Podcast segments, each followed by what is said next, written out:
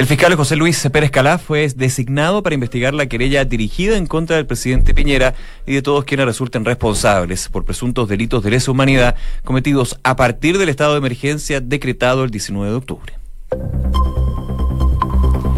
Segundos faltan para la una. Muy buenas tardes. ¿Cómo están ustedes? Bienvenidos a una nueva edición de Noticias en Duna en una jornada de día jueves ya bastante calurosa.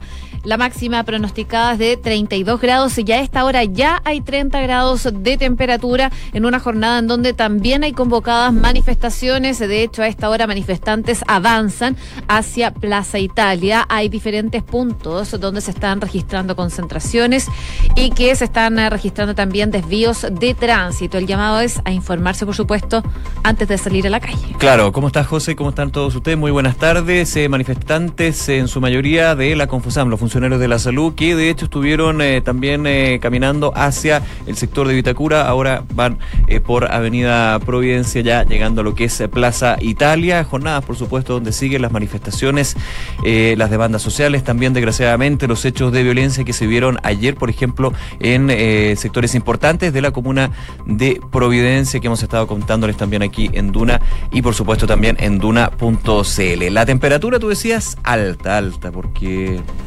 32 grados. 32 grados para hoy es la máxima. Y se mantiene eh, más o menos similar para el resto de la semana. Mañana puede que baje un poco, la máxima va a llegar hasta los 30, pero ya el sábado y el domingo van a estar bordeando los 33 grados de temperatura nuevamente aquí en la capital. Les cuento también rápidamente Viña del Mar y Valparaíso, la máxima pronosticada es de 23 grados o totalmente despejado. En Concepción se esperan 22. También eh, con eh, sin nubes, totalmente despejado. Y en Puerto Montt se espera una máxima tan solo de 14 grados, nubosidad parcial durante toda la jornada y vientos de entre 25 y 40 kilómetros por hora.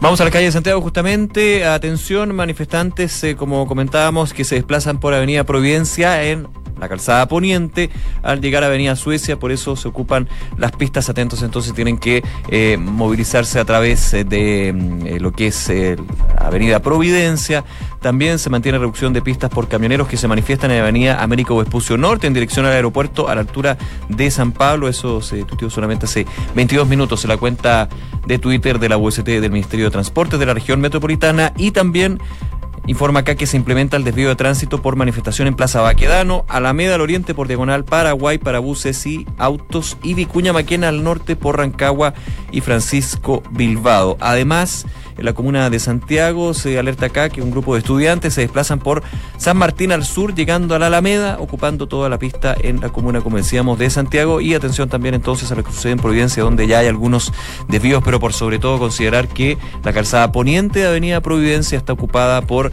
manifestantes que están marchando hacia Plaza Baquedano esta. Les cuento también que nos dicen en regiones, en Viña del Mar y Valparaíso, específicamente en Valparaíso, el tránsito está temporalmente suspendido en Avenida Colón a la altura de Francia por una marcha que avanza en dirección al puerto nuevamente. Prefieran alternativas como Independencia o Chacabuco, es lo que dicen desde la UOCT. Y en Viña del Mar eh, dicen que hay una la pista izquierda y de viraje desde Álvarez hacia Valdivia temporalmente cerrado a la altura de Simón Bolívar. Eh, al parecer son arreglos en la calles, no manifestaciones, lo que está generando este desvío, aunque también eh, hay un grupo de personas que se está se está juntando en esa zona en Viña del Mar. Les cuento, la UST del Biobío dice que hay una marcha por el puente Yacolén desde San Pedro de la Paz hacia Concepción. Llaman a preferir el tránsito por el puente Yacolén y puente Bicentenario hacia Concepción. Y hay un detalle gráfico de los semáforos que están fuera de servicio en Concepción porque al parecer hay una gran cantidad que no está funcionando, así que la UST tiene el detalle completo ahí para los que necesiten información al respecto. Una de la tarde con eh, tres minutos revisamos las principales informaciones de este jueves en los titulares. El gobierno ingresó con urgencia simple el proyecto de ingreso mínimo. Según dice la iniciativa que entró por la Cámara de Diputados, podrán acceder al subsidio fiscal aquellos trabajadores que perciban un sueldo bruto mayor a 301 mil pesos y menor a 370 mil pesos e integren un hogar perteneciente a los primeros nueve deciles. El fiscal José Luis Pérez Calaf investigará la querella dirigida en contra del presidente Sebastián Piñera. Esto luego que el séptimo juzgado de garantía de Santiago declarara admisible la acción judicial en contra del mandatario y de todos quienes resulten responsables por presuntos delitos de lesa humanidad cometidos a partir del estado de emergencia decretado el 19 de octubre. El Ministerio Público designó al fiscal regional de Antofagasta, Alberto Ayala, para investigar el eventual delito de cohecho que habría cometido la ex subsecretaria de Bienes Nacionales, Alejandra Bravo. Junto a esto, el ministro de la cartera, Julio Isamit, anunció que solicitó un sumario administrativo al ex jefe de gabinete, Mario González, y al funcionario Oscar Marín. La ministra Carla Rubilar aseguró que Carabineros está al límite y que los funcionarios están cansados. Necesitamos realizar una reforma y una modernización importante en el accionar de carabineros y de la Policía de Investigaciones, aseveró la vocera de gobierno. Las unidades especializadas de carabineros han detenido 759 personas por delitos graves en medio de la crisis social.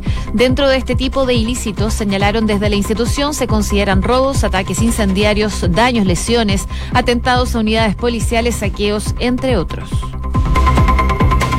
El senador del PPD y presidente de la Comisión de Hacienda del Senado, Ricardo Lagos Weber, dijo esta mañana que el nuevo impuesto al patrimonio inmobiliario solo afectará las propiedades de las personas más acomodadas del país. El parlamentario detalló que el gravamen se va a aplicar desde propiedades de un avalúo fiscal de 400 millones de pesos.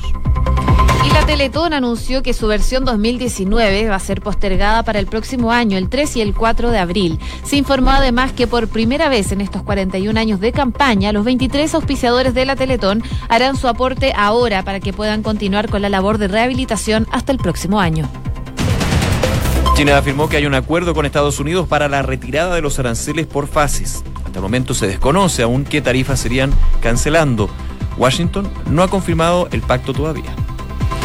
El ministro de Defensa boliviano aseguró esta mañana que están a un paso de contar los muertos por docena. Aunque Javier Zabaleta dijo que están abiertas todas las vías pacíficas en Bolivia, advirtió que el oficialismo no dialogará con los líderes cívicos Luis Fernando Camacho.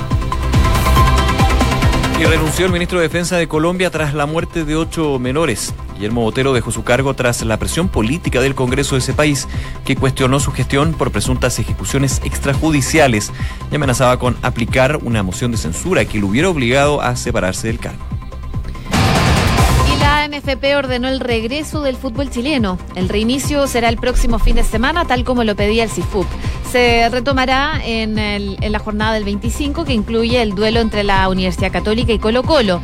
La asociación proyecta que la última fecha del campeonato se juegue el 15 de diciembre. Una vez terminada la liga, se va a buscar cerrar la Copa Chile, que puede llegar hasta enero.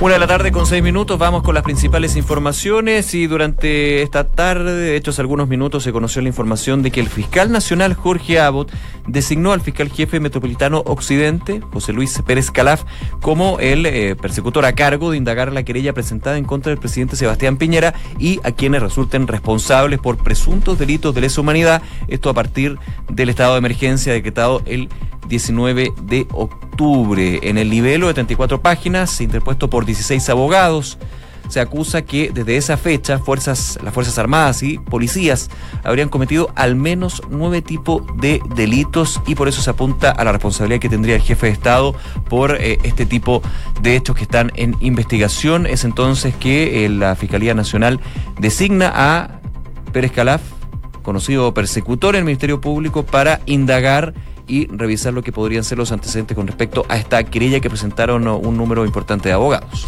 Así es, recordemos que el día de ayer el séptimo juzgado de garantía de Santiago declaró esta acción judicial como admisible y tras lo cual entonces el fiscal nacional Jorge Abbott debía dar el eh, paso siguiente, es decir, nombrar a uno de los fiscales regionales del Ministerio Público para que pueda indagar estos hechos que son denunciados por este grupo de abogados, entre ellos eh, Ramiro Gutiérrez, quien es hijo del diputado comunista Hugo Gutiérrez, y Washington Lizana, ex defensor de Mónica Caballero, absuelta en el caso Bombas. Son parte de los abogados entonces que presentan esta querella que va en contra del presidente Sebastián Piñera, pero también eh, los que resulten responsables, apuntando, por ejemplo, al ex ministro del Interior Andrés Chadwick, al general director de Carabineros Mario Rosas, al eh, general del Ejército y ex jefe de Defensa Nacional Javier Iturriaga, entre otras autoridades. Así que la novedad es que el fiscal José Luis Pérez Calaf va a investigar esta querella que fue interpuesta en contra del presidente Sebastián Piñera.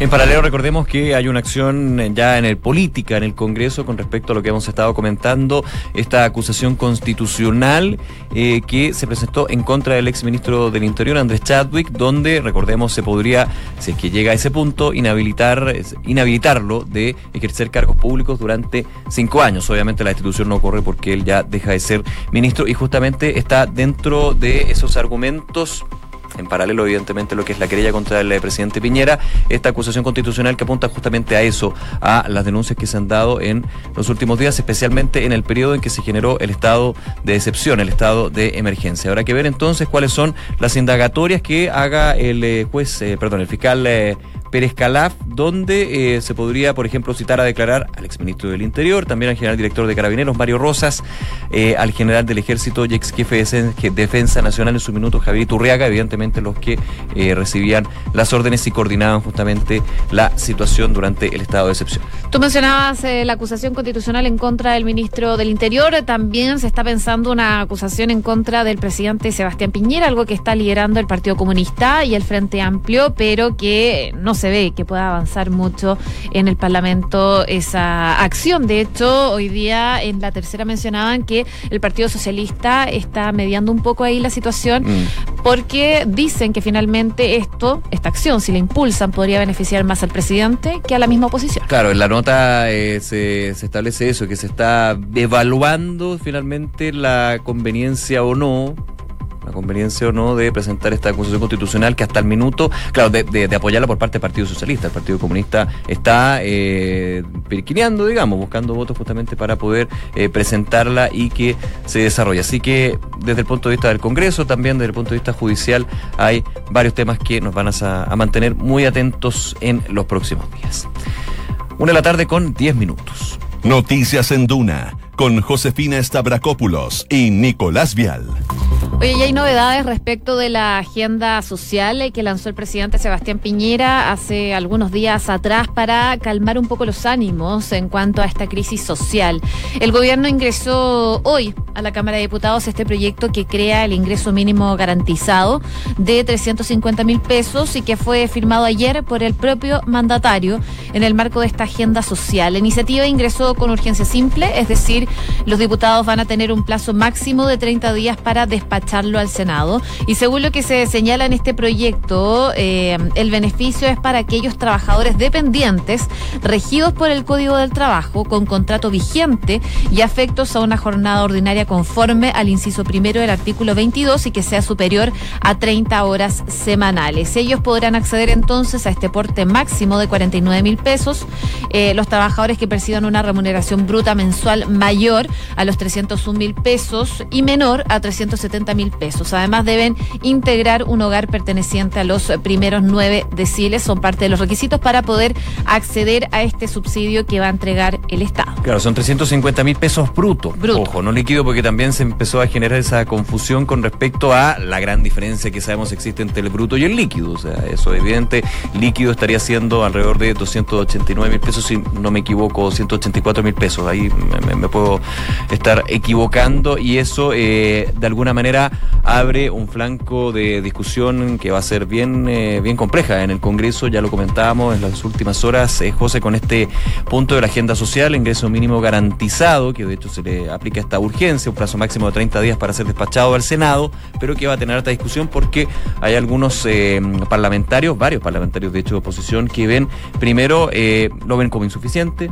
segundo, consideran que este subsidio no debería ir 100% del Estado, sino también desde las empresas donde trabajan estas personas dependientes. Recordemos que también eh, eh, lo que está considerando en primer lugar, ya aplicándose este ingreso mínimo garantizado, es para las personas que tengan eh, jornada completa. Luego los que tengan otro tipo de jornada, como part-time, se estaría haciendo de forma parcializada. Y en términos de gasto, se estaría hablando de 116 mil millones de pesos para el año 2020 y 115 mil millones de pesos para el año 2021. Alguna aproximación, evidentemente, de lo que podría costar.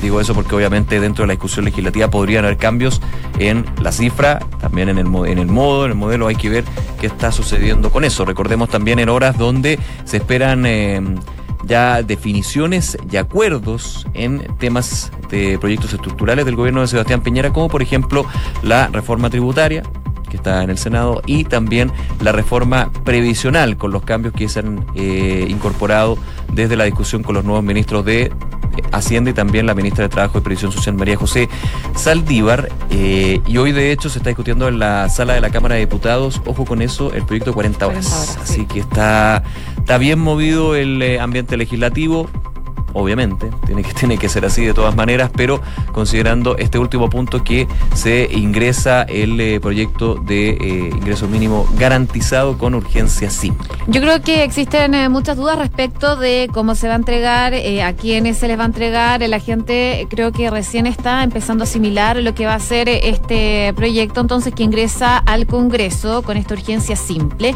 Pero parte de lo que dice el documento ingresado por el gobierno es que el proyecto emanado por, este, por el Ejecutivo señala que será el Ministerio de Desarrollo Social y Familia el que va a ser el encargado de crear el reglamento que va a determinar dónde se podrá hacer el cobro de este subsidio y el mecanismo entonces que van a tener que hacer para poder acceder a este beneficio si finalmente tiene luz verde. Y otro punto importante, desde el presupuesto de esa cartera, el Ministerio de Desarrollo Social y Familia eh, vendría el gasto fiscal para el primer año de vigencia que va a ser determinado la discusión del proyecto de ley de presupuesto. Un proyecto de ley de presupuesto que está bien complicado, no solamente por lo que se ingresa, por los gastos nuevos, por las resignaciones que se van a tener que asumir, sino porque el proyecto en sí está cambiando día a día y también considerando lo que son las proyecciones económicas. Lo comentábamos aquí el, el día lunes, si no me equivoco, lo que fue la Comisión Mixta de Presupuesto, donde el nuevo ministro de Hacienda, Ignacio Briones, recortaba de forma importante las estimaciones de crecimiento para este año y el próximo. Y sabemos que dos grandes fundamentos y bases para el análisis de la discusión del proyecto de ley de presupuesto son justamente el PIB tendencial y por otro lado el precio del cobre que también podría tener según las eh, proyecciones cambios debido a la situación que vive el país. Así que está movido el tema de presupuestos, gastos y eh, este nuevo elemento que es el ingreso mínimo garantizado, parte de la agenda social planteada por el presidente Sebastián Piñera en los últimos días. Una con 15. Escuchas Noticias en Duna con Josefina Stavrakopoulos y Nicolás Vial. Ayer fue una jornada complicada aquí, por lo menos en Santiago, más que manifestaciones. Se vieron lamentablemente eh, barricadas, eh, desmanes, saqueos eh, que empañaron la jornada del día de ayer. Una situación que no se había visto porque durante los días previos habíamos visto generalmente manifestaciones pacíficas que en algunos puntos terminaban con desmanes, con saqueos, con barricadas. Pero la situación de ayer fue básicamente destrozos, algo que por supuesto preocupa y también algo que eh, a veces ha sido difícil de contener para carabineros el último tiempo. Y sobre esto mismo eh, habló hoy día la ministra vocera de gobierno, Carla Rubilar, quien admitió que ella cree que carabineros ya está al límite. Dice, yo quiero ser honestas, ellos están cansados. Y en ese sentido recalcó que necesitan realizar una reforma y una modernización importante en cuanto al accionar de carabineros y de la policía de investigaciones. Pero también le preguntaron sobre los excesos cometidos por eh, funcionarios también. La vocera dijo que con mucha honestidad hay que decir que cada uno de los funcionarios que mm, se salen de protocolo cometen abusos o uso excesivo de la fuerza o delitos tienen que ser condenados con la mayor fuerza, tiene que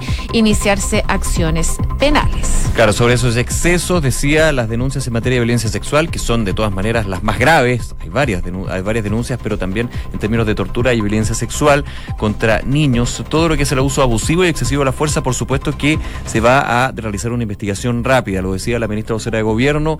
Si se establece la responsabilidad y culpabilidad de funcionarios policiales, también queremos sanciones y condenas ejemplificadoras. Para plantear que hay violaciones sistemáticas a los derechos humanos, eso significa que hubo una orden, y eso quiero ser categórico y categórica, perdón, no ha ocurrido esto a raíz de lo que fue en su minuto una entrevista al eh, director del Instituto Nacional de Derechos Humanos, Sergio Mico, donde se le preguntaba dónde, que si él consideraba de que había una sistemática violación a los derechos humanos. Inicialmente dijo que no habían antecedentes para decir eso, luego eh, cambió un poco la frase, más bien como que la, la- complementó y dijo, tampoco hay antecedentes para descartarlo. Es como, no lo puedo confirmar ni descartar, digamos. Y eso se le preguntaba a la ministra vocera de Gobierno, ella descarta y niega de que haya habido una orden eh, para... eh, llevar a cabo este tipo de salidas de protocolo o violaciones a los derechos humanos y por eso elimina lo que es el concepto de sistemático, de sistema, que eso ha generado también una álgida discusión en los últimos días. Está claro que eh, las fuerzas policiales están súper exigidas. Y probablemente muy cansadas, y llevan varios días también en las calles. Y hay casos donde desgraciadamente, ya con los antecedentes que uno va manejando, claramente ha, habido uso excesivo de la fuerza, ha habido fallas en el protocolo, se han saltado el protocolo, uno podría decir, bueno, están cansados, pero, pues desgraciadamente, esa línea es súper delgada. Uno dirá, claro, qué pasa cuando hay encapuchados, cuando hay delincuentes que están saqueando, que están eh, eh, finalmente generando violencia, el actuar, bueno, hay protocolos que se han tenido que establecer, han habido capacitaciones de distintos organismos, por ejemplo el INDH, pero evidentemente uno se pone los zapatos, súper difícil estar en ese lugar, pero hay que tratar de... Eh, ceñirse a los protocolos, para eso existen, para eso existen justamente para no generar mayor odiosidad entre un sector y otro que claramente en estos minutos es completamente innecesario y completamente fuera de lugar.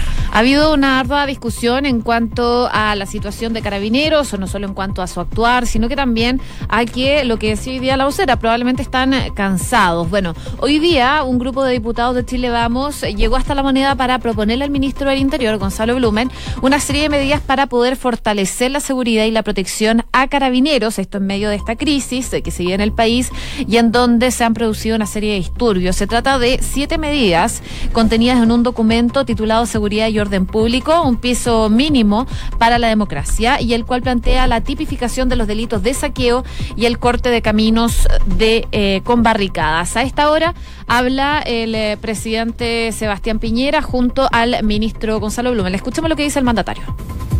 Chile y los chilenos hemos vivido dos situaciones simultáneas, pero de muy distinta naturaleza. Por una parte, días de mucha violencia, destrucción, vandalismo, enfrentamientos, delincuencia, provocada en su gran mayoría por grupos criminales organizados. Pero también hemos observado y escuchado con mucha atención y humildad manifestaciones y demandas que han hecho los chilenos y que tienen que llegar al fondo del corazón, no solamente del gobierno, sino que de todos y cada uno de nuestros compatriotas. Durante este periodo, el gobierno ha impulsado y puesto en marcha una amplia, profunda y exigente agenda social, que incorpora muchas de las demandas y de los anhelos que han expresado nuestros compatriotas, como un aumento en las pensiones, el establecimiento de un ingreso mínimo garantizado, la anulación y estabilización de los precios de bienes o servicios tan importantes como el transporte público, la electricidad o los peajes en las carreteras urbanas, un menor precio de los medicamentos, mayores recursos para mejorar la calidad y el acceso a la salud, un seguro catastrófico de salud, la Defensoría Penal para las víctimas de la delincuencia, una mayor equidad territorial entre las distintas comunas de nuestro país, un plan de apoyo a las pymes que han sufrido los efectos de la violencia y el vandalismo, mayores impuestos para los grupos de mayores ingresos, rebaja en la dieta y en el número de parlamentarios. Sin duda ha sido una agenda amplia, profunda y muy exigente. Pero hoy día, quiero referirme a otra agenda. Una de las principales responsabilidades del Estado es resguardar el orden público y la seguridad ciudadana. Tarea en la cual nuestras fuerzas de orden y seguridad, carabineros y la Policía de Investigaciones cumplen, por mandato de la Constitución y la ley, una función indispensable y esencial. Y quiero decir que en el cumplimiento de esta función, Carabineros de Chile y la Policía de Investigaciones cuenta con el total apoyo y respaldo de nuestro gobierno.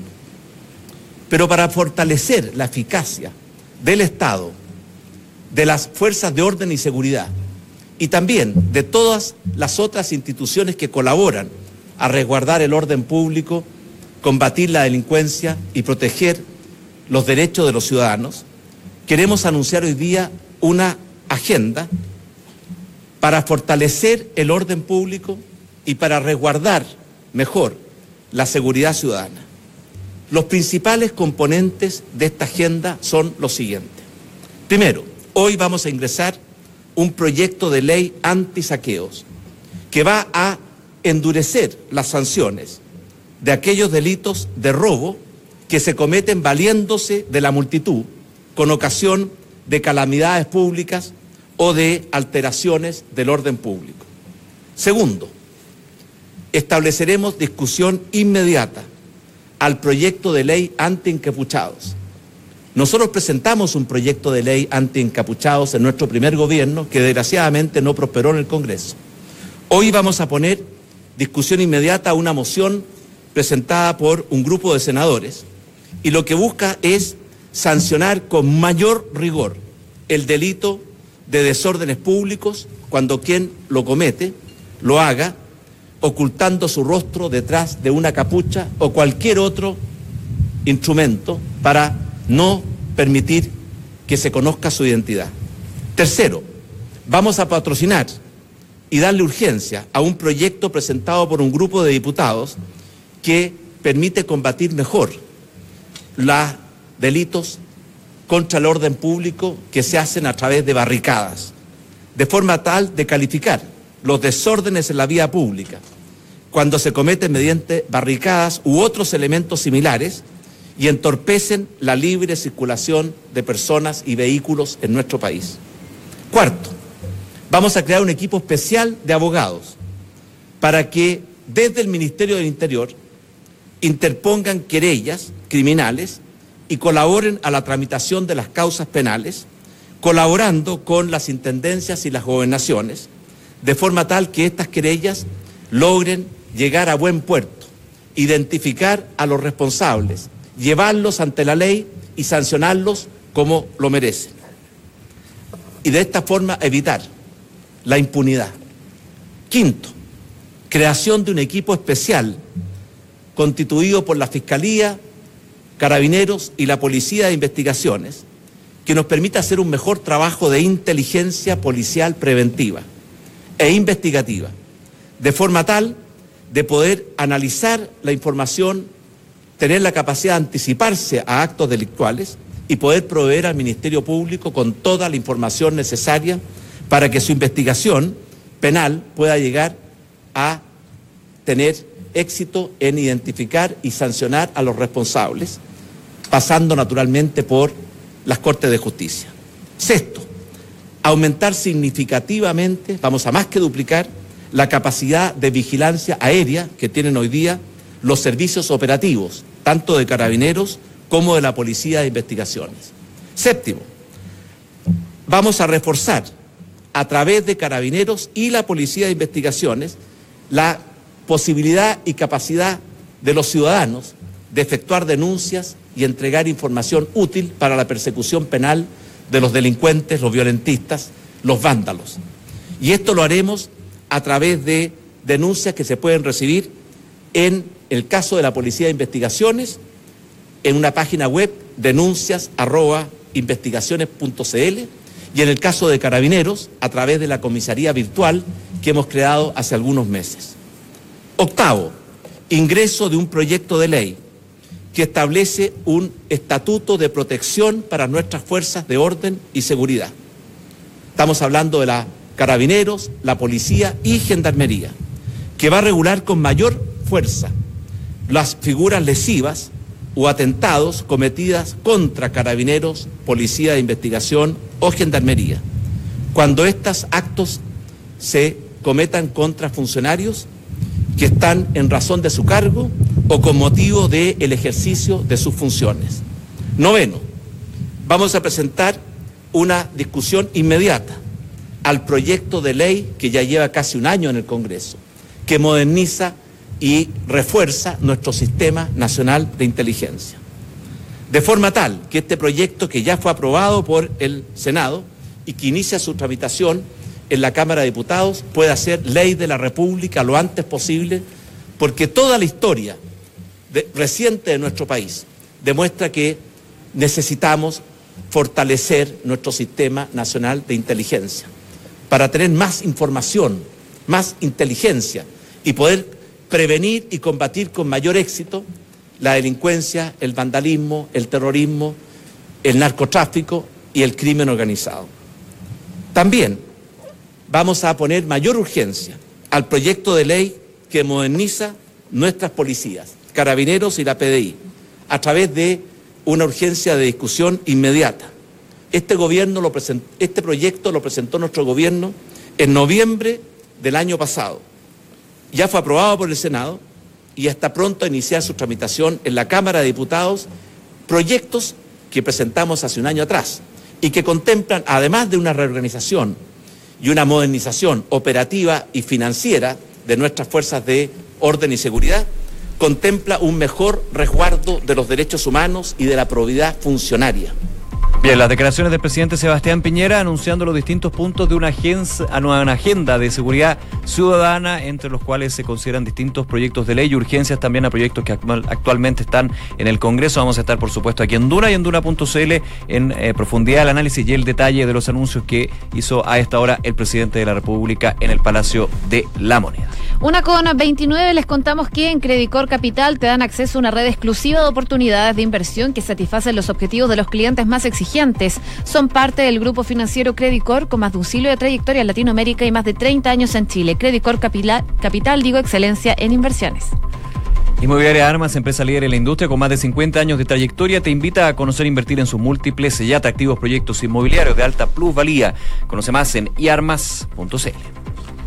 El e-commerce está creciendo a pasos agigantados y Bodega San Francisco lo sabe muy bien, respaldando la gestión logística con las tarifas más convenientes del mercado. El arriendo de bodegas es tu mejor decisión. Conoce más en www.bsf.cl.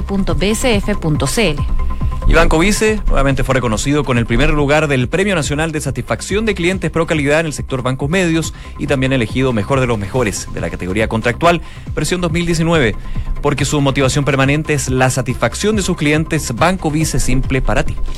Una con 30, nos vamos bien a continuación la segunda edición de Información Privilegiada. Que esté muy bien. Buenas tardes.